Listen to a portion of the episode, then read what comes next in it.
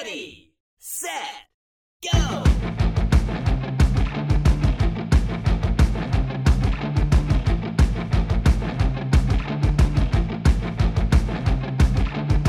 Hey everyone, welcome back to the EV Diaries where we explore electric vehicles in small town America.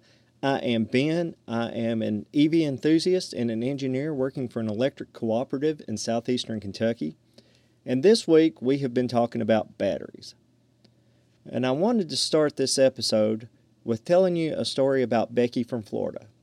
Now, you might remember Becky from the icing incident at Walt Disney World where she was actually kept away from a charger by a Tesla, just occupying the space, not really charging, which you can't really call icing, but you know, we I think we use the term charge block. Whatever, we, we need to formalize a term on that. Anyway, she has a 2016 Nissan Leaf she bought used at CarMax. And she was telling me that uh, two bars had fallen off the battery indicator and I assume from our conversation that she is showing 8 bars instead of 10. She still has a range of 90 to 95 miles, and the car is suiting her needs. She went on to tell me that the car was originally uh, in Fort Lauderdale, Florida, and now it's living up north in the Orlando area. A few weeks ago, Becky got an onboard diagnostic tool and the Leaf Spy app. Now, I had not heard about the Leaf Spy app, but it's $20 on um, the Apple App Store, and it is basically a app that will allow you to check on the health of your Nissan Leaf. It shows all the information collected and monitored by the car, and I come to find out that there's similar available for other vehicles because since 1996 all vehicles that have been produced have the ability to uh, tap into the car's computer with an onboard diagnostic tool. And there are several apps out there that will allow you to read that. Or you can buy a standalone device that will give you, you know, like error codes or uh, tell you whatever sensors that are feeding into the car's computer what they're saying. It's really cool. You should Google it. The Leaf Spy app shows a lot of info including the state of charge of the car, the state of health of the battery, and the number of level 1, level 2, and DC fast charges that the car has been exposed to. Becky's battery health or state of health is at 69.9%. And come to find out, her car has been DC fast charged over 400 times, which seems like a lot to me. So that leads to the question of the day Does DC fast charging really harm batteries and how much? Well, from my research, there's two things that are really hard on batteries. And if you recall the last podcast, deep cycling or getting to a high depth of discharge or a low state of charge is hard on the battery. And we concluded in that episode that it's best to operate between that 20%, 80% range Although, if you need the extra range, it's okay to run it up to 100% every once in a while. But you definitely don't want to discharge the battery to a really low state of charge because deep discharging affects the number of charge discharge cycles that the battery can sustain and it shortens the life of the battery. Of course, we found out last podcast that uh, most cars have battery management systems to prevent overcharging and full total discharge. The other thing that is detrimental to batteries is obviously heat, because all things electrical are susceptible to heat. I mean, that's why electronics have vents, cooling fans, and heat sinks. I've seen gaming computers that are liquid cooled, and I'm not a gamer, but apparently they're common. And, you know, EVs now are, some manufacturers at least, are uh, liquid cooling their battery packs and it's because heat is just so detrimental. So, what happens when you are DC fast charging? First, let's talk about charging at level 1, level 2. It happens inside the car. There's an onboard inverter that converts the AC at either 120 volts or 240 volts, depending on level of charge, to DC to charge the battery. And it takes hours to recharge a depleted battery. It's slow and it does generate some heat, but there's not much concern with overheating. DC fast charging, on the other hand, occurs much faster. It feeds DC power directly to the battery without the need of the inverter.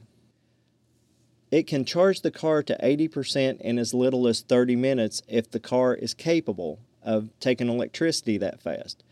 It may be even faster depending on the state of charge of the battery. DC fast charging generates more heat than level 1 and level 2 charging, and I've heard it said, but it may be an exaggeration. I don't know. We could use physics to estimate, but I'm just not that concerned. But what I've read is that you're charging at five times the speed, but it generates 25 times the heat. Like I said, I don't know if that is true. Uh, it's very interesting though. So, heat is the concern with DC fast charging. There's a study widely found on the internet that was conducted by the Idaho National Laboratory, and it took four 2012 Nissan Leafs. The 2012 Nissan Leaf had a range of 73 miles, which, if you divide that by three, should put you in the neighborhood of a 24 kilowatt hour battery. I'm not sure exactly what the car came with, but I would estimate that it's in that neighborhood.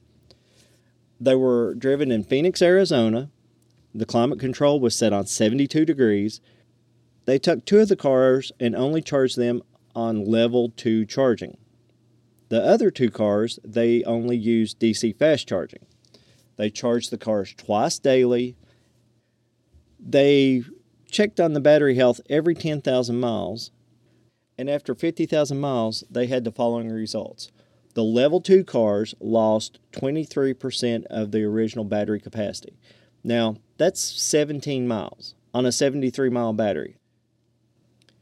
I think that's crazy because at 23%, you're getting close to that end of life territory of 30, which is what most battery manufacturers warranty over the course of 100,000 miles or 8 to 10 years.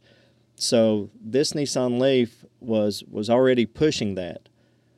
Um, I sure hope that we have better batteries today. I'm sure we do. Technology has come a long way. After all, that's been eight years ago. Well, the cars were are eight years old at this point anyway. The DC fast charge cars lost 27% of capacity. Now that's 20 miles. Not a big difference between 17 and 20, but still, you're right there at the end of life of the battery after 50,000 miles. There's two grains of salt to take with this. A, Phoenix is hot. It's a dry heat, not like the humidity in the south, which is usually running about 98% on a dry day.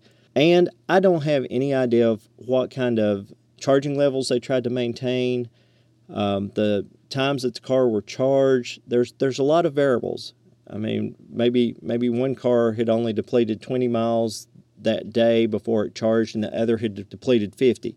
I mean, those are variables that would, as we've seen, impact the study. But let's just assume that the Idaho National Laboratory knew what they were doing and kept everything close enough that this is valid my whole takeaway from the DC fast charge question is that the the benefits just outweigh the negatives.